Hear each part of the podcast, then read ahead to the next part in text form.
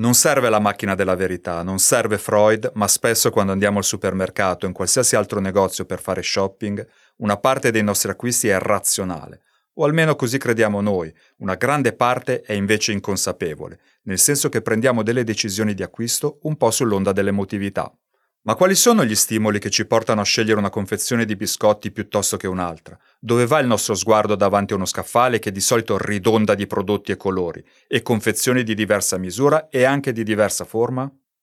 Per addentrarci in quello che viene definito neuromarketing, ossia l'analisi scientifica delle emozioni attraverso strumenti che misurano i parametri fisiologici delle persone, abbiamo ospite per questa puntata Vincenzo Russo, professore di psicologia dei consumi e neuromarketing all'Università Yulm di Milano, nonché fondatore e coordinatore del centro di ricerca di neuromarketing Behavior and Brain Lab, sempre dello stesso Ateneo milanese. Benvenuto Vincenzo. Grazie, ben trovati,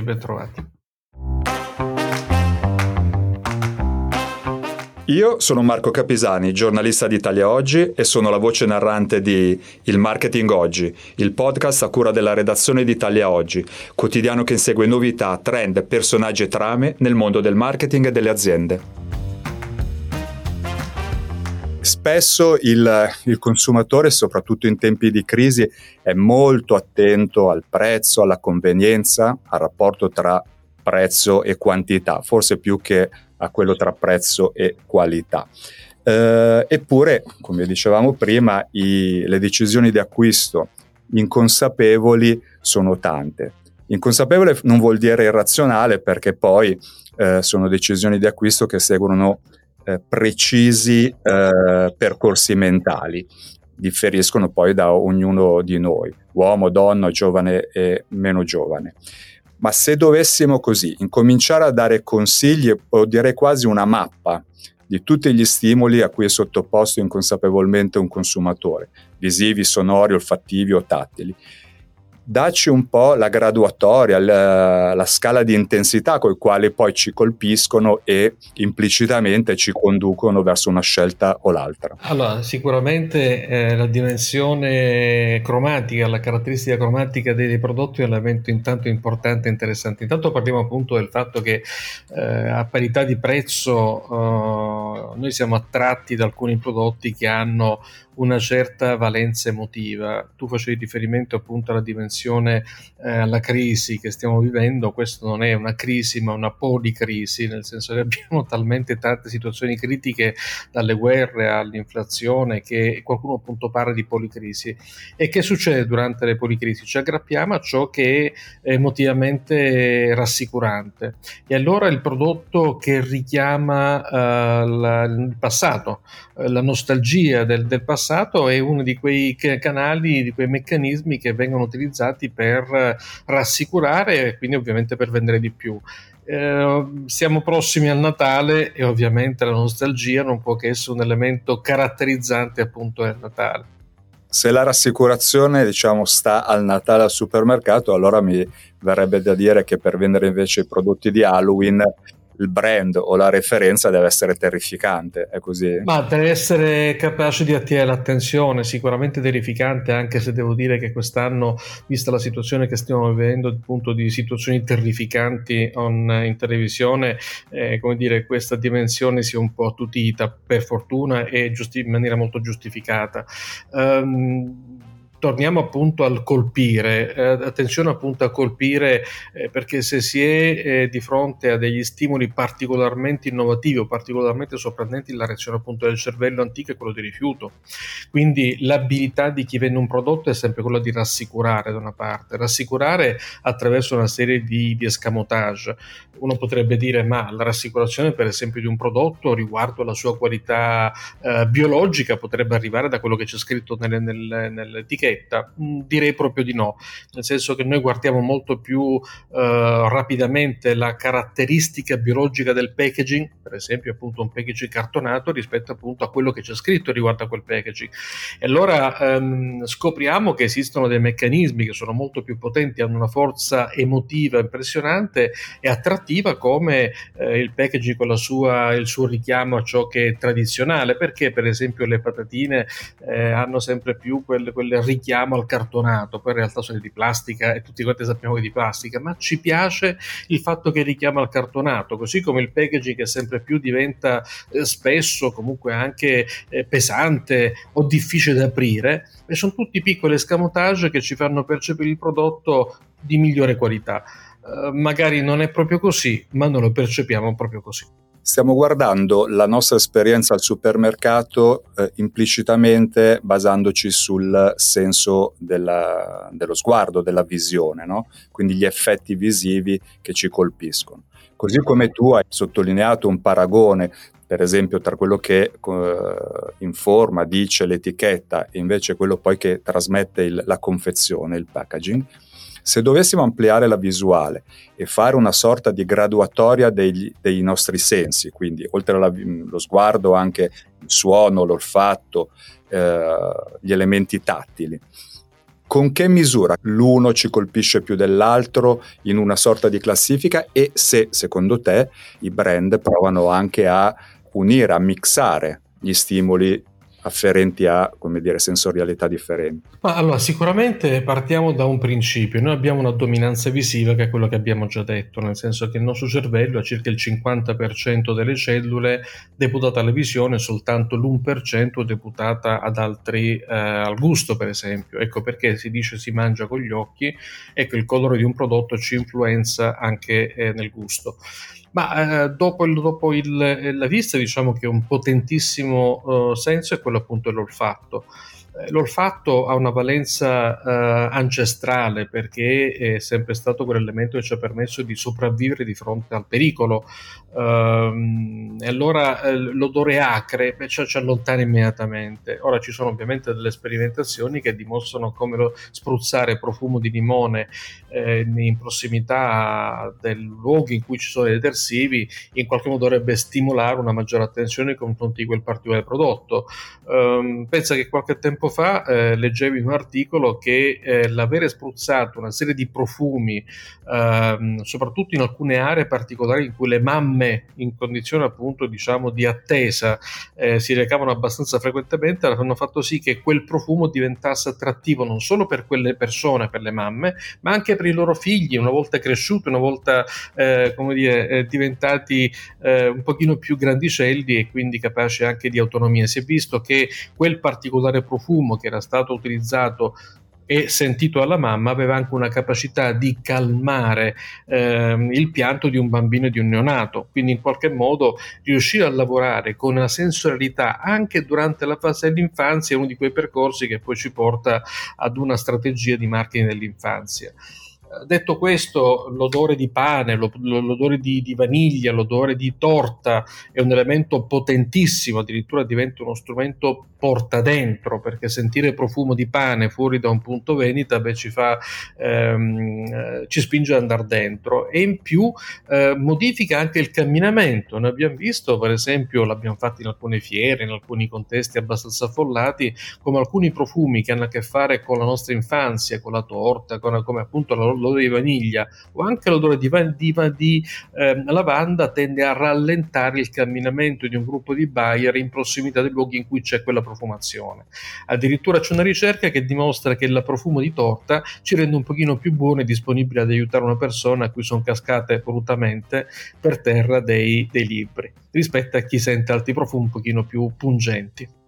Quindi altruismo, direi anche, richiamerei anche quel concetto di fidelizzazione che passa attraverso le generazioni, dicevi prima dalla mamma al figlio rimane il ricordo di un profumo particolare, forse qui il, il, senso un po' dimenticato e trascurato dai brand è il suono. Un tempo si è parlato, si parlava come nuova moda di sounding branding, poi un po' è uscito da, dai radar. Come mai il suono sembra più trascurato. Ma in realtà è perché probabilmente abbiamo una sovrabbondanza di stimolazioni. Devo dire che è sempre non particolarmente facile trovare delle, delle politiche di polisensorialità, anche i profumi, eh, l'eccesso di quantità di profumo nello stesso contesto ambientale può dare fastidio, può anche influenzare un profumo o l'effetto di un altro. Per cui bisogna sempre essere molto cauti e attenti a utilizzare queste metodologie, ma ripeto si usano. Per quanto riguarda eh, l'audio, l'audio? Beh, l'audio di fatto lo si usa perché per esempio sappiamo che se eh, una musica è particolarmente ritmata tende ad accelerare il camminamento in un punto vendita, mentre una musica un pochino più calma tende a rallentare. Una musica classica eh, spinge le persone in un contesto, lo hanno fatto in un'enoteca, ehm, a bere dei vini un pochino più costosi rispetto a una musica pop. Um, una musica famosa tende a distrarre dall'acquisto del, eh, dei prodotti, ci mettiamo a canticchiare e ci dimentichiamo quello che stiamo cercando. Ecco, sono tutti elementi che magari non hanno ancora quell'applicazione che dovrebbero, ma sono molto potenti.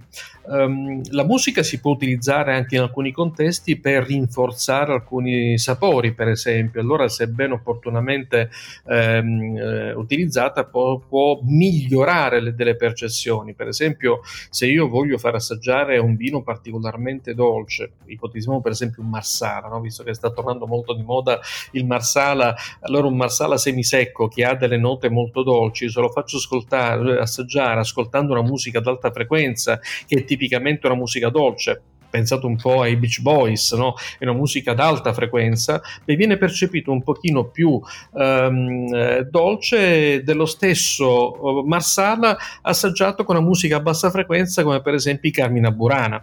E allora l'abilità del ristoratore o di chi produce appunto chi ha un'enoteca o chi produce un vino o comunque chi fa fare delle esperienze gastronomiche è quella di adattare la giusta musica in base appunto ai sentori che si vogliono potenziare. Quindi se bevo Marsala, a parte rischiare di diventare ubriaco nel punto vendita davanti a sconosciuti, ma fisicamente a noi consumatori cosa succede? Cioè proprio chimicamente all'interno del nostro organismo? Beh, se c'è qualcosa che ci piace, stiamo parlando appunto del, del, del Marsala, non sto parlando del Marsala con cui abbiamo fatto le scaloppine per tanti anni, sto parlando di un Marsala che è conservato in una botte di rovere per circa dieci anni, si chiama Vergine Riserva, che è di una bontà incredibile.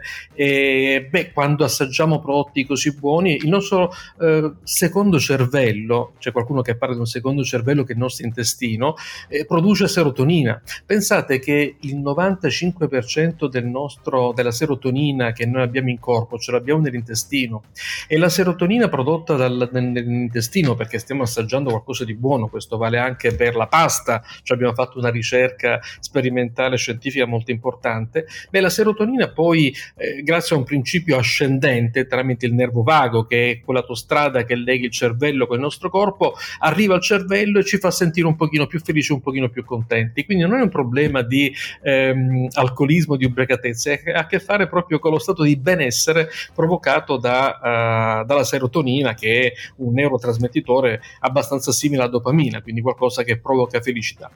A proposito di abitudini di spesa familiari, io provengo da una famiglia dove anche mio padre si cimentava a fare la spesa, ma entrava al supermercato, un negozio di quartiere e mi ricordo prendeva dagli scaffali, buttava nel, nel carrello prodotti come se fossimo in tempo di guerra, quindi senza pensarci troppo arraffava e buonanotte. Viceversa mia madre, da buona, eh, come dire, eh, decision maker, direbbero gli inglesi, valutava il prezzo, il, spalmava dire, i consumi alimentari, ma anche non durante la settimana, pianificava.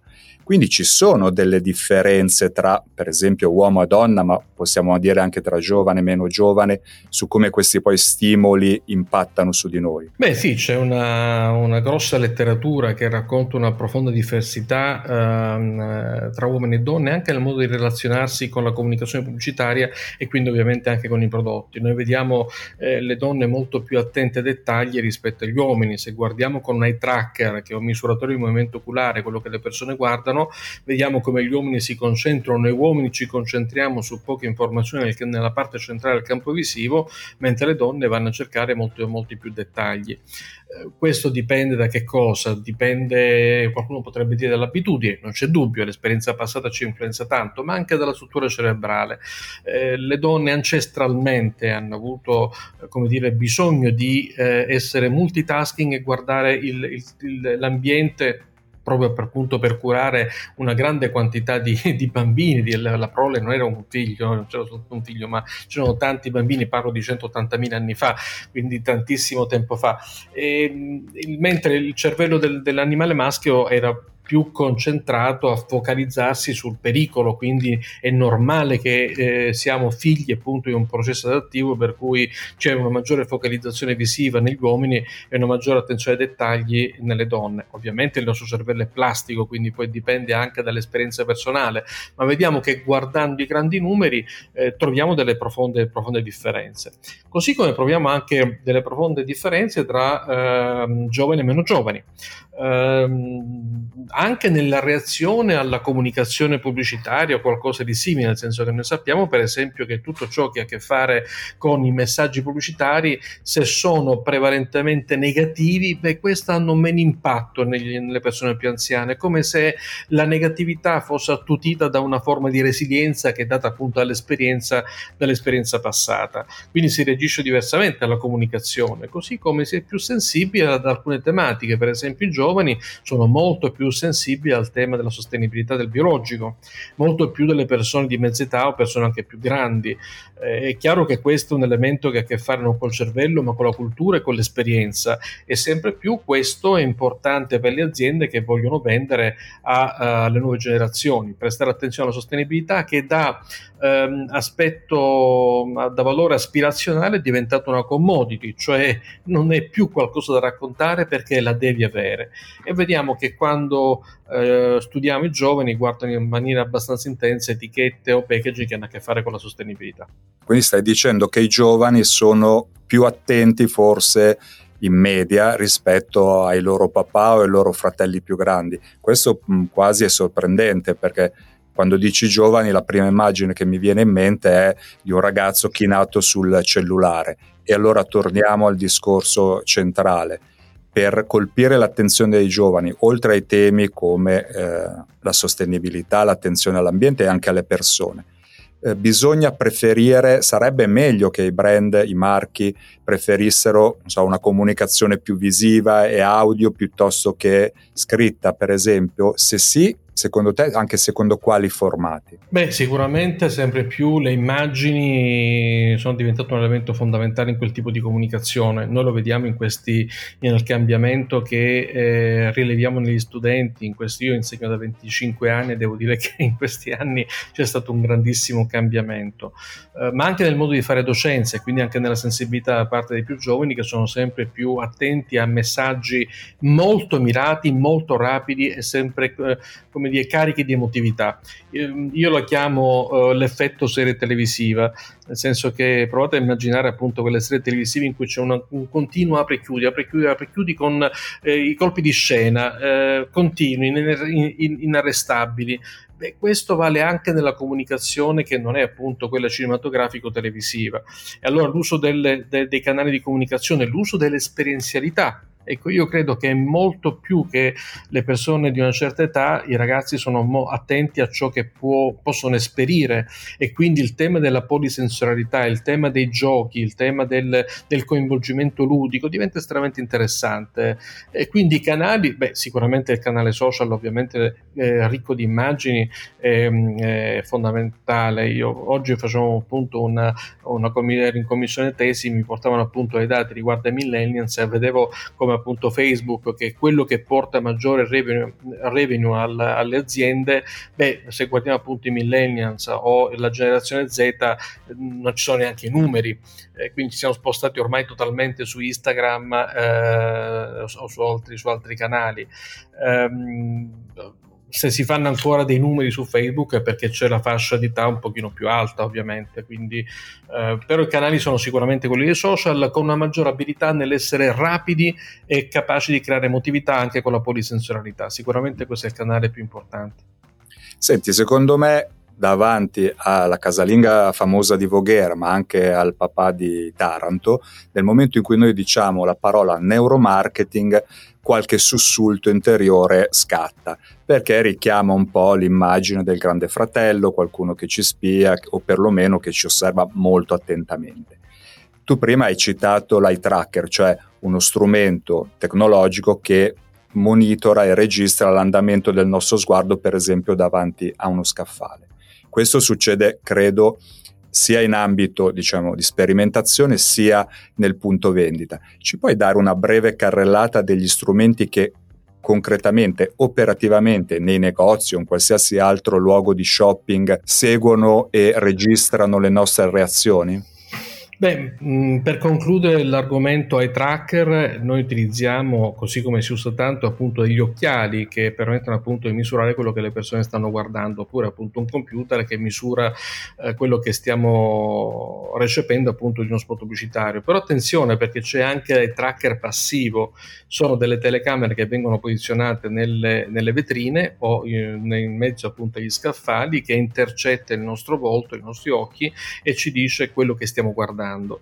Ovviamente il dato viene immediatamente reso anonimo e quindi eh, per problemi appunto legati alla privacy si bypassa il meccanismo per cui si acchiappa appunto il dato, lo si rende immediatamente non fruibile eh, in singolo gruppo, singola persona e diventa appunto un dato anonimo. Beh, questo in molte, molte vetrine delle strade in cui noi passeggiamo c'è qualcuno che ci osserva, osserva quello che stiamo guardando, raccogliendo migliaia di dati nell'arco appunto di pochi, di pochi minuti. Oltre a questo ovviamente ci sono delle telecamere ehm, che sono appunto quelle che sembrerebbero essere utili per controllare i furti, in realtà servono anche per controllare i flussi, quindi il movimento all'interno appunto di un punto vendita. Poi eh, beh, oggi si usano degli elettroencefalogrammi, noi utilizziamo quella a 52 canali, quindi 52 punti di ascolto del cervello e possiamo fare una mappatura che ci permette di misurare l'emozione, l'ingaggio cognitivo, la memorizzazione, quindi un processo di riflessione su particolare oggetto. E poi ancora si può misurare il battito cardiaco, la sudorazione delle mani e la respirazione che incrociate ci danno un emotional index, cioè la misura dell'emozione che stiamo provando prima che arrivi alla razionalità, quindi prima che venga rif- fatta una riflessione su quello che stiamo provando, così come è possibile misurare l'intensità emotiva. Esistono anche dei face reader che permettono di misurare come si, il, come si muovono i muscoli della faccia e ci, e ci, può dire che tipo di emozione stiamo provando. Ora, sembrerebbe tutto un, un, apparato per manipolare. Beh, in realtà non è così facile, non si può manipolare, si può misurare. Si può misurare se un, eh, una strategia di comunicazione, un prodotto, un packaging, un prodotto piace o non piace, ricordandoci una cosa, che se un prodotto è cattivo, rimarrà cattivo, nel senso che io non posso modificare più di tanto la percezione di un prodotto. Però attenzione, un prodotto buono può essere percepito migliore se lo comunico bene. Quindi ehm, ecco perché è difficile manipolare, perché alla fin fine un prodotto cattivo a lungo termine viene percepito come tale, ma un prodotto buono può essere garantito e percepito un po' di migliore qualità diciamo che se guardiamo lo champagne eh, francese lo confrontiamo con eh, prodotti di altissima qualità di metodo classico come Franciacorto, Trento Doc, ma anche dell'Oltroppo Pavese, beh, potremmo giocarcela. Ma la capacità di comunicazione che hanno avuto i francesi in 300 anni di storia devo dire che è difficile da recuperare, ma ci stiamo provando. Professore, stiamo dando per scontato che facciamo tutti la spesa, e in parte è vero, nei negozi fisici.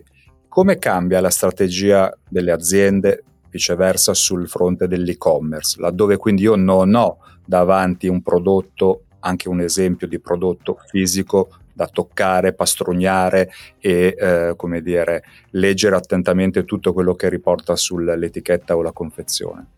Ma allora qui c'è da fare due considerazioni. La prima è l'immagine che io utilizzo per poter fare una buona comunicazione eh, attraverso i canali di e-commerce. Molte volte non ci rendiamo conto quanto è importante la immagine o le immagini. Proviamo a pensare appunto eh, quando noi stiamo per acquistare una, prenotare una camera su Booking. Beh, noi ci sappiamo moltissimo le immagini. La prima immagine è quella che attira l'attenzione.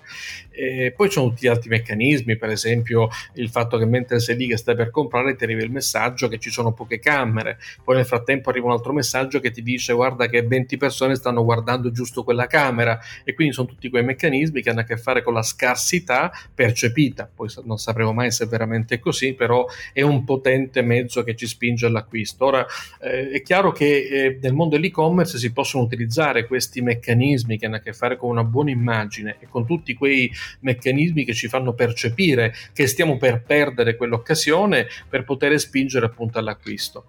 Ehm, dall'altra parte però, questa è la seconda considerazione, è che non possiamo dimenticare l'importanza del digital, come qualcuno appunto chiama, cioè la possibilità di integrare le due dimensioni.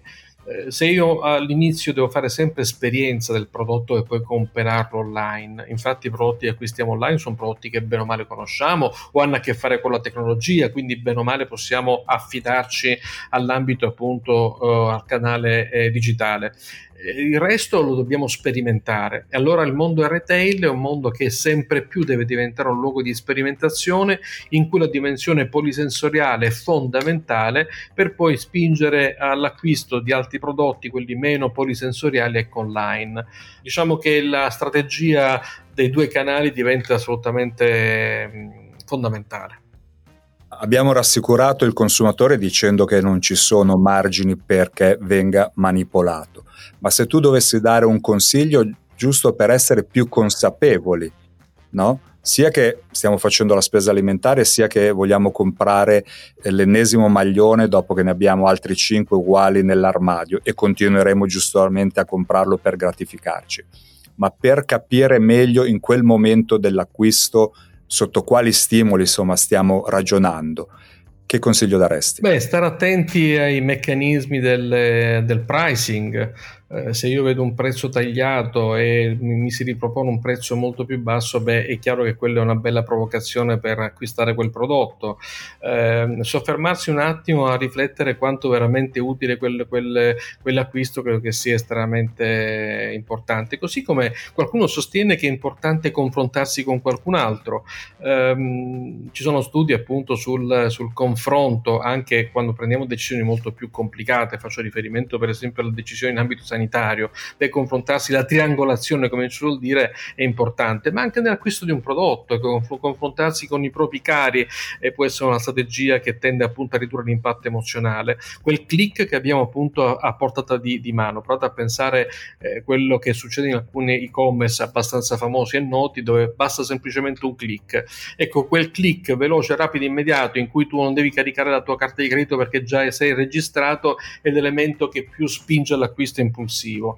Avere la possibilità di fermarsi un attimo per riflettere e parlare con qualcuno credo che sia eh, determinante. Poi conoscere le strategie di marketing, il tema della scarsità. Se un progetto è scarso, beh, questo è un, un, una spinta all'acquisto. Allora attenzione ai messaggi, 20 persone stanno guardando giusto la tua camera o il tuo prodotto, oppure ci sono soltanto 4 posti disponibili. Non, ripeto, non sapremo mai se è veramente così, ma hanno una potente capacità appunto di convincimento. Eh, essere consapevoli che siamo macchine emotive che pensano in qualche modo ci frena e ci può rendere un pochino più razionali nella scelta. Forse più che il taglio prezzi, io mi sono reso conto che sono super vittima dell'etichetta che riporta la parola promozione. E quindi qualche settimana fa ho aperto l'armadietto del bagno e mi sono accorto che avevo comprato una quantità esagerata di shampoo e balsami, forse mi eh, durerà anche fino alla pensione ma sarà capitato anche al professor Russo però di cadere, tra virgolette, vittima di una strategia di neuromarketing o magari si è ritrovato nei suoi numerosi viaggi in un format di vendita che ha riconosciuto come uno stratagemma per vendere di più, ma ha pensato, ecco, a questo io non ci avrei mai pensato. Ti è successo?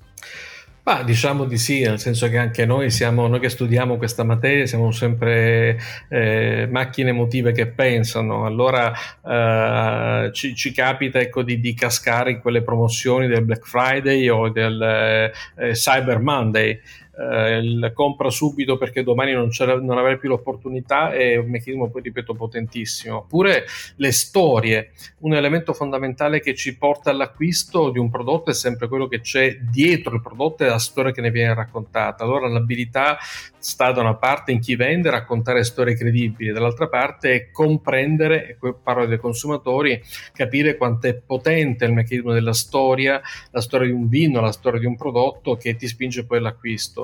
Eh, siamo fortemente condizionati anche da chi ci regala qualcosa, quindi anche in questo caso poi eh, si casca quello che viene chiamato appunto il piede dietro la porta. Se mi regalano una cosetta, una piccola cosa, se mi trovo appunto in una fiera e assaggio qualcosa, poi mi sento appunto in dovere di acquistarla. Sono tutti meccanismi legati appunto al nostro funzionamento cerebrale che ci spinge alla reciprocità, ci spinge ad essere buoni, ci spinge ad essere rispettosi agli altri e quindi questi meccanismi sono eh, abbastanza potenti. Se li conosci, li eviti. però fino a un certo punto, perché ripeto, siamo sempre anche noi che studiamo questa materia delle macchine emotive che poi pensano quello che hanno fatto. Allora, abbiamo capito che se li conosci li eviti e possiamo comprare persino il cioccolato. Fa bene all'animo oltre che al corpo.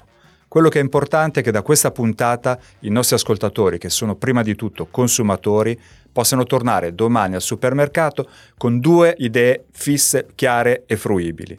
Consigli pratici, suggerimenti concreti per decidere che cosa comprare e che cosa lasciare sullo scaffale.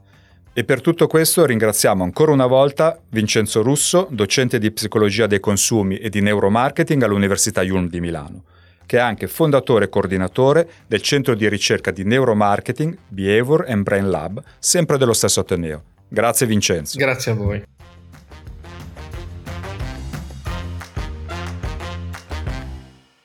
Avete ascoltato il Marketing Oggi, un podcast a cura della redazione d'Italia Oggi, prodotto da Podclass e dedicato al mondo del marketing e delle aziende.